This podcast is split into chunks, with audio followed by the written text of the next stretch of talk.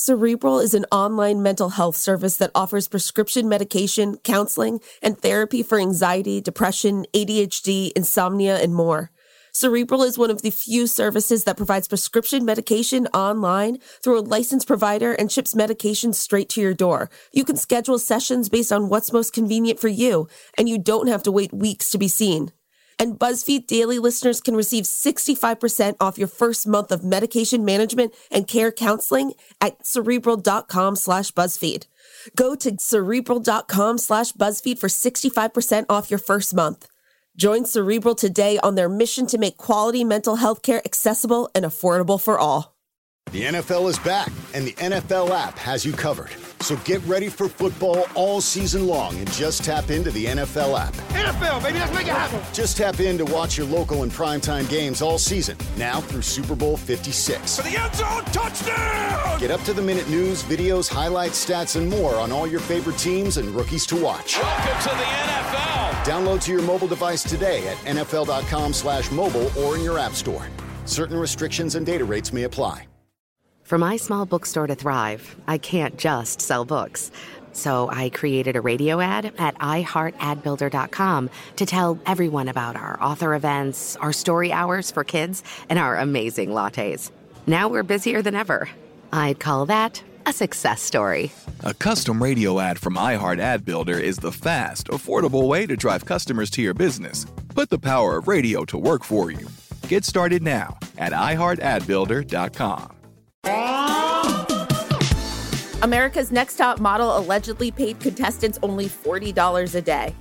Ridley Scott isn't happy with the Gucci family's response to House of Gucci. And we're talking with BuzzFeed's Ada Anichi about the new movie King Richard and black representation on screen. It's December 1st, 2021.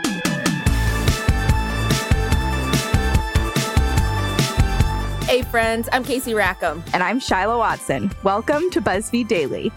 Okay, Casey. So obviously it is December 1st, which oh, means yes, happy, happy day to you. yes, I'm living my best life, but it's also the day that the Spotify Wrapped came out, and it's uh-huh. like my my Instagram stories has influenced yes, me. There is like it's all over social media.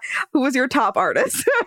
my top artist, um, Oh, I think it was Olivia Rodrigo. I was I paused because um I was thinking of what was my top song, which differed because it was "There She Goes" by the La's from the Parent specifically Trap. of the Parent Yes, Trap. I know which, it well. Um, which Steven Steven texted me and said, "Did you know that song supposedly about heroin?" I was like, "Thanks, Steven. Don't ruin it." yeah, but so that was my top one, but then the next top four songs were all Olivia because I had a very big period in my life where I scream sang it in my car every day. Ah, yes, yes, yes. I feel like it was a very like car album. It was. I Um, only listened to it in the car. Right.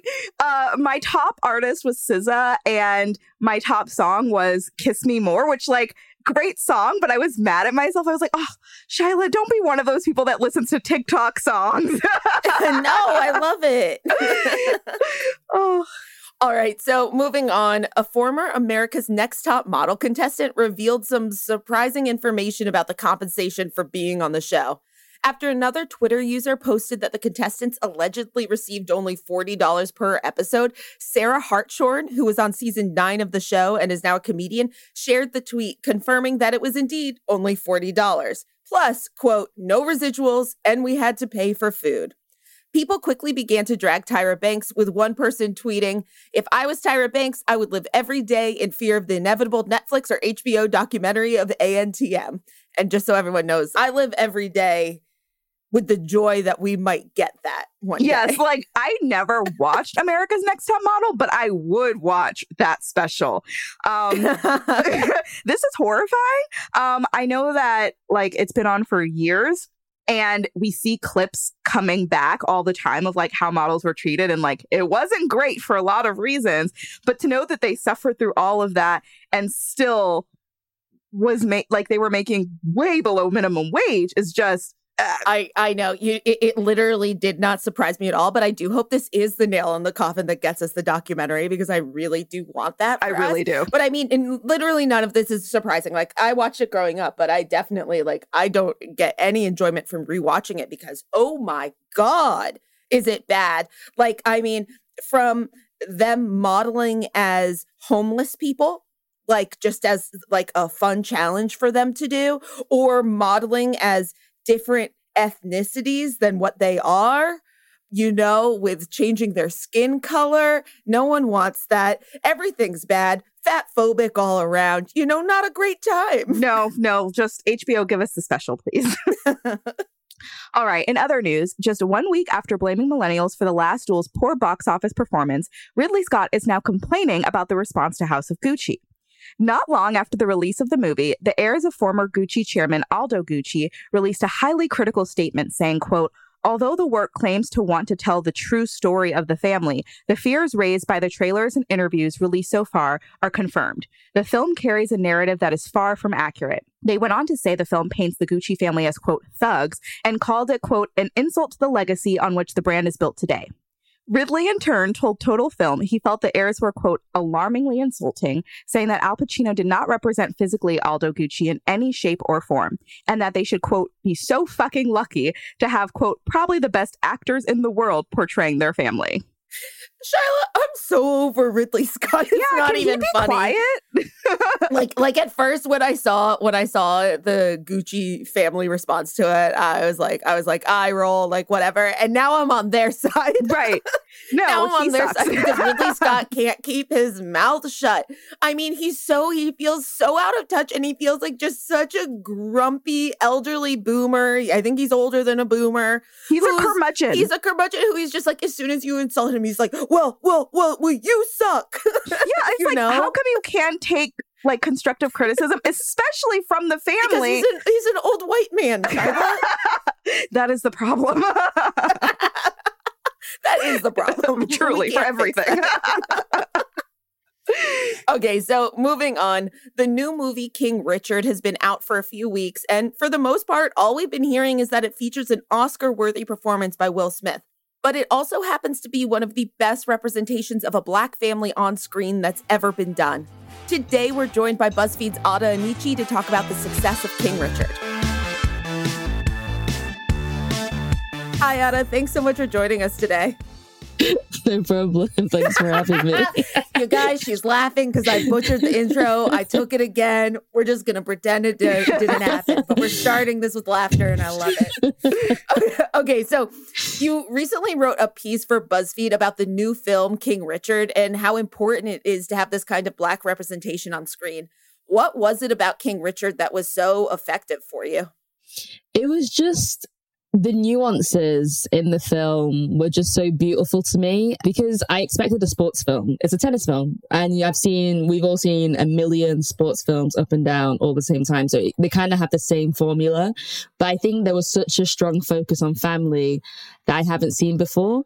And there was a lot of focuses on like the black family and the black family dynamic that I think that maybe some people just don't get offhand. But for me, I was like, oh, I can, I get that's like my dad's attitude is the exact same way here.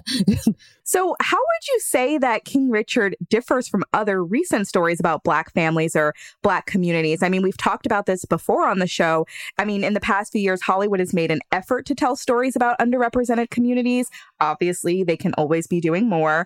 So, how would you say that this one falls? I would say it's a lot better than the rest that I've seen because I don't know who yes, Hollywood is trying to, you know, shake up and make sure there's more black stories, but are they making sure that those black stories are being told for black people? Are they making sure they're being told for white audiences? And you tend to see like a big explanation. Like if somebody's using a phrase and then all of a sudden there'll be a weird explanation. So for somebody else to understand. But with King Richard, it was more like, oh, this was made whether you get it or you don't, but they know who they're talking to. And it was clearly that it was made for a black audience. And you know, we're going to talk about this later, but I think what was so important about that is how much the family was involved. Yeah. You know, and so as you're saying, it's like you need to have you need to have black people on the other side of the lens and the camera and making sure they're in the room to make this an authentic film. Exactly. And then also just trust what they say because I, in the same way, well, you know, we all work at the same company. I'm sure I can write something and it may be edited or somebody may have a note And because that person's higher up, you feel that you have to change it, which may happen. Like, yes, you might have hired a black director, but when they're going for approval rounds and they're like, chop this out, chop that, they don't they might not realize how important those tiny little details are. And then that's when you lose the feeling of the film. And I think with King Richard, it was clear that that wasn't lost and it wasn't included in my post, but I did also talk to some of the other producers and they were talking about how they felt that it was really important just to let the director and Isha Price just run with it. And when they said that this little family moments had to be kept in, they were like, you know what? You know what you're doing. Just let it in. And, you know, obviously the Williams sisters themselves are like cultural icons and a huge part of this movie. Like you have, it's like, you know, their family story, but then again, they're also working behind the scenes. So as a Black woman, what was your relationship to Venus and Serena before you saw the film? And did seeing the film change that relationship in any way? Um, as a black woman, as a black child, of at a time of two girls in the household around the 90s, early 2000s, I was pretty much put into the Serena Williams training camp. And my dad was also like, I'm about to build two Williams sisters. and we were being dragged to tennis trainings and God knows what happened. And he just couldn't accept that we didn't have the skill. So I felt like I knew the sisters very well. And obviously, they've always been icons and you've always looked up to them in the broken record records and records and records. Um, seeing this film, I think it was, I don't know, it, it did definitely humanize them more. And it was more like, the drive and the graft from a black dad to their kids is like something I can see. And I can see how they were pushed into the women that they are today. And it also kind of just, it showed me that it's just not, it's not impossible for all of us to do. It just depends. Obviously you need skill, but um, if, if you've got it, there's a way to, there's a way to go about it. So, and I think it also just shaped my opinion on Richard a bit more because I think growing up, so like, like I said, I played tennis. So I grew up reading about tennis and obviously other people have seen things that were written about him in the press. I just saw him as an overly strict black dad that seemed to not let his daughters do, want to do anything. But now watching this film and you really see his perspective, you can understand his reasons why. And then you realize that, well, the media that was writing about him before was white media. So they didn't understand his perspective. But again, it's the same story. Again, you have to be twice as good to get anywhere, and all he was doing was trying to make it make sure his kids were twice as good to even get a look in. So I saw a lot of people online criticizing the film after, you know, like original reviews or first reviews, I guess, after the movie had come out. And a lot of people were criticizing the fact that it wasn't more focused on Venus and Serena. And it was like, well, I mean, obviously the movie is called King Richard, so it's going to be about their dad. But a lot of people were like, I can't believe that they made a movie that was, you know, about the man and not the daughters and like all of this stuff. But then a lot of other people were saying, no, it's really important to like highlight like black fathers and like, you know, had he not been there, like that would have been a criticism. And especially because Venus and Serena were behind the scenes and like had a lot of say in like how the film was made. Do you have any thoughts on that or like that particular criticism? I think I understand where people are coming from, especially to in today's age, but I think they didn't get the point of it being around him. I think you have to, you can't tell their story without him. And he is like, he changed the game. He changed the tennis format. So you can't just do a two line about, you know, they were just training and training and training. He is, he is the most important in, in the early in the early phases and the whole film leads up to what venus's first like professional match i think with other sports films if it ended where she was right now then he wouldn't have had like so much of a role, but your dad is going to be like a main part of the role when you're just leading up to i think what she was 14 when the film ended? Yeah they're children. So what were people expecting? That they were just going to they were running around? No their parents are taking them to the matches they're training them they're teaching them. Like they are the most important in that household. And also it was a tight knit family and it was a very it was a close family physically with the small space that they had and also just like the family dynamic so i thought the criticism was quite harsh and also yeah again why would you go to a film that's called king richard and then be surprised that it's Richard that's the main right, character. Exactly. and I, I think this is just, you know, this is like another problem we have where it's like, we've gotten to this point where people expect one movie to be everything for everyone. And it's like, no, okay, we'll have the King Richard one. We can have a Serena and Venus one too. We have time. Yes. Like we can have many more movies. I would But like also, it. they okayed it. Like Yes, it's weird right, to that's the thing. it's weird to make it a whole like massive think piece as if they weren't involved. like if they weren't involved, okay, maybe you might have something to say, but they were they were literally there every step of the way. Yeah, from my understanding, they wanted this movie to honor their father. so, oh, anyways, Oh, got- gotta love the internet. All right. Well, we'll be right back to talk more about King Richard.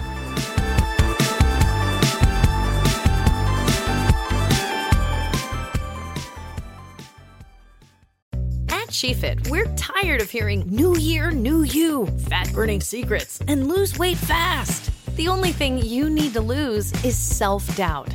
The body you're in deserves respect, love, and support. Support you're not getting from your current sports bra.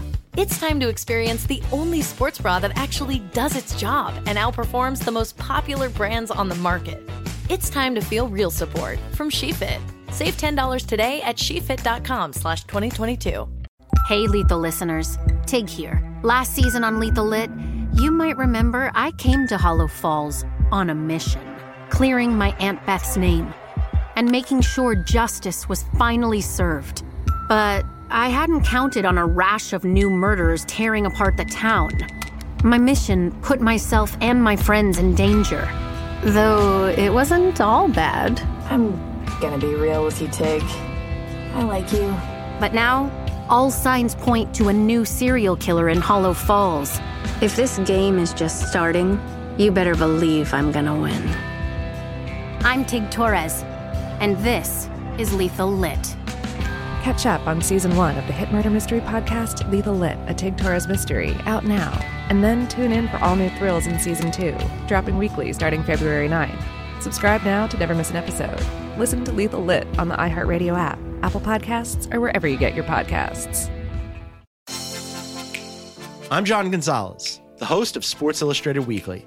Sports Illustrated has delivered the best storytelling in sports for 70 years. First in the pages of the magazine, then on SI.com, and now that tradition continues on a new podcast. Each week, we'll dive deep into the best stories from around the sports world. We'll ask the questions that we're all wondering and push for the answers we all want. Everything from investigating the Super Bowl's impact on LA to examining why booing is as big a part of the fan experience as cheering. Sports Illustrated Weekly is here to bring you the entertaining tales you can't get anywhere else. The kinds of stories that make you smile and laugh, clap and cry, marvel, think, and fall in love with sports all over again. Sports Illustrated Weekly is available every Wednesday on the iHeartRadio app, Apple Podcasts, or wherever you get your podcasts. Subscribe now.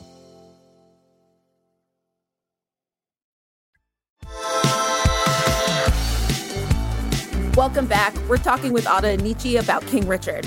So, you got to interview the cast of the movie in preparation for this piece. And something that stuck out to me was something that Will Smith said about portraying Richard Williams, saying, quote, he wasn't like the image we have, the overbearing parent that's pushing his children. And I mean, you were just talking about this before the break. You know, based on that, how do you feel like the film ultimately portrayed him? I think the film completely humanized Richard because I also saw him as this overbearing. I think if you're just growing up watching this guy and all you hear is that the Williams sisters want to play these competitions and their dad won't let them, then you just think, oh, they've just got like a really strict dad that won't let them out the house.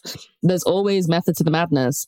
And I think this was really good to see that. I think he was definitely portrayed, but he was portrayed by white media. I think that now that we have more, I don't know, black writers, black journalists, if somebody had actually spoken to him that could understand him, we may have got what we can see in this film today. So, yeah, I think he was portrayed in a good light. I'm not saying that everything he did was correct, but I could also just see my dad in him. And also, I think sometimes I don't know. I think we think every parent should be perfect. People are just learning as they go. So you can also see a man that is learning as he goes and he sees that he has two exceptional kids and he's just trying to figure out how he can better them and make sure they become the best. And no one's saying he's perfect, but to be honest, I think he, well, we can see he did a pretty good job. Yeah. So. Better than most. exactly. So, and I think it's also testament that their relationship hasn't broken. Like, I think. Yeah. I think it was honestly horrible for them and they felt that they were being emotionally or like emotionally abused. Then they wouldn't be speaking to him and they wouldn't make a film Yeah. about their dad. Because we've seen, we can also like see other families where the dad was really abusive. Like we can look at the Jacksons and that is something where you can say point blank, this is what was happening. This was an abusive father, but, and he was almost been made to seem with the media almost the same level as Joe Jackson. But I was like, they really dogged him out. They really made him seem like he was an evil character. But now this film has now made me think like, no, he, his heart was always in the right place. He may not just had the words to make sure it got there, but look at, look at the result today. He has two girls that absolutely adore him. And you know, you also spoke with Venus and Serena's sister, Isha Price, who consulted on the movie. Did you get a sense of how she felt about seeing her family portrayed on screen? Yeah, it was a really nice conversation with Isha. She's initially said that we talked about how she was scared. I think a lot of black families, she realized a lot of families in general, but a lot of people just don't want their business on the streets. So then you're just really opening the door for people to criticize as much as they can. And, um, and that is literally what has happened. But I think she loved it. I think she loved kind of getting to tell the proper story. And she just loved all her input. She loved working with um, Saniyya and Demi. So yeah, it must have been scary, I can imagine, because I honestly, if somebody told my life story today, I'd be like, just shut that down. There's no- also, I think that's just like what you were saying. Like, if their father had been like, you know, too strict or too anything, we would know about it because they wouldn't have a good relationship. Let's talk about how she likes the film. That's a big thing to like a review of your family on the big screen. Like, that's a testament to how good and accurate and beautiful the film is. Exactly, exactly. And like I said, nobody's perfect. And they weren't trying to show him as a perfect person. They were showing flaws and all, which isn't easy to do. But I think they did it in a beautiful way. And I think a lot of people are going to watch that and relate and at least learn from it. Okay, so finally, there's been a lot of talk about Will Smith potentially getting nominated and winning an Oscar for this role. What do you think about that? I'm going to say Will was acting. He was really acting. It There we sounds go. like it. he was acting and he said himself he knows he did better in this than like pursuit of happiness and yeah i cried twice in this film it should get something like and not just him like the girls killed it they absolutely killed it so whether he's getting an Oscar nom or Saniyya's getting a supporting nom, like somebody should get it because they you could tell that they really work work their asses off and for like especially with the girls I like they're so young. I think I can't yeah. When I was speaking to them I was like, I honestly can't believe that you performed as well as you did. So yeah, fingers crossed, but if, you know there's a lot of good films this year, man. Always are. Always are. there's a lot of good films, so my, my fingers are crossed for it.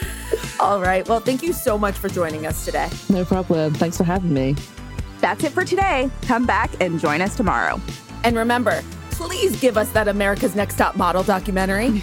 Be sure to subscribe to BuzzFeed Daily on the iHeartRadio app or wherever you go for your podcasts. And please take the time to leave us a rating and a review. It helps us figure out what you like about the show versus what you love about the show.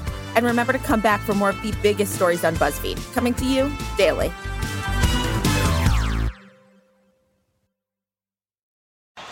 Hi, I'm Flo from Progressive. Being a baseball fanatic like me can be stressful. It's not all sports points and touchdowns.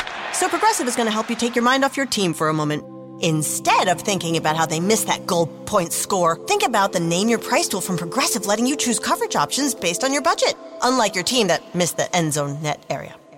Well, anyway, hope this distraction about Progressive's Name Your Price tool was helpful. It sure kept me from thinking about all those penalty balls. Yay, sports! Progressive Casualty Insurance Company and affiliates. Price and coverage match limited by state law. What's up, guys? I'm Rashad Bilal. And I am Troy Millings, and we are the hosts of the Earn Your Leisure podcast, where we break down business models and examine the latest trends in finance. We hold court and have exclusive interviews with some of the biggest names in business, sport, and entertainment. From DJ Khaled to Mark Cuban, Rick Ross, and Shaquille O'Neal. I mean, our alumni list is expansive. Listen in as our guests reveal their business models, hardships, and triumphs in their respective fields. The knowledge is in depth, and the questions are always delivered from your standpoint. We want to know what you want to know. We talk to the legends of business, sports, and entertainment about how they got their start and most importantly, how they make their money. Earn Your Leisure is a college business class mixed with pop culture. Want to learn about the real estate game? Unclear as how the stock market works? We got you. Interested in starting a trucking company or a vending machine business? Not really sure about how taxes or credit work? We got it all covered. The Earn Your Leisure podcast is available now. Listen to Earn Your Leisure on the Black Effect Podcast Network, iHeartRadio app, Apple Podcasts, or wherever you get your podcasts.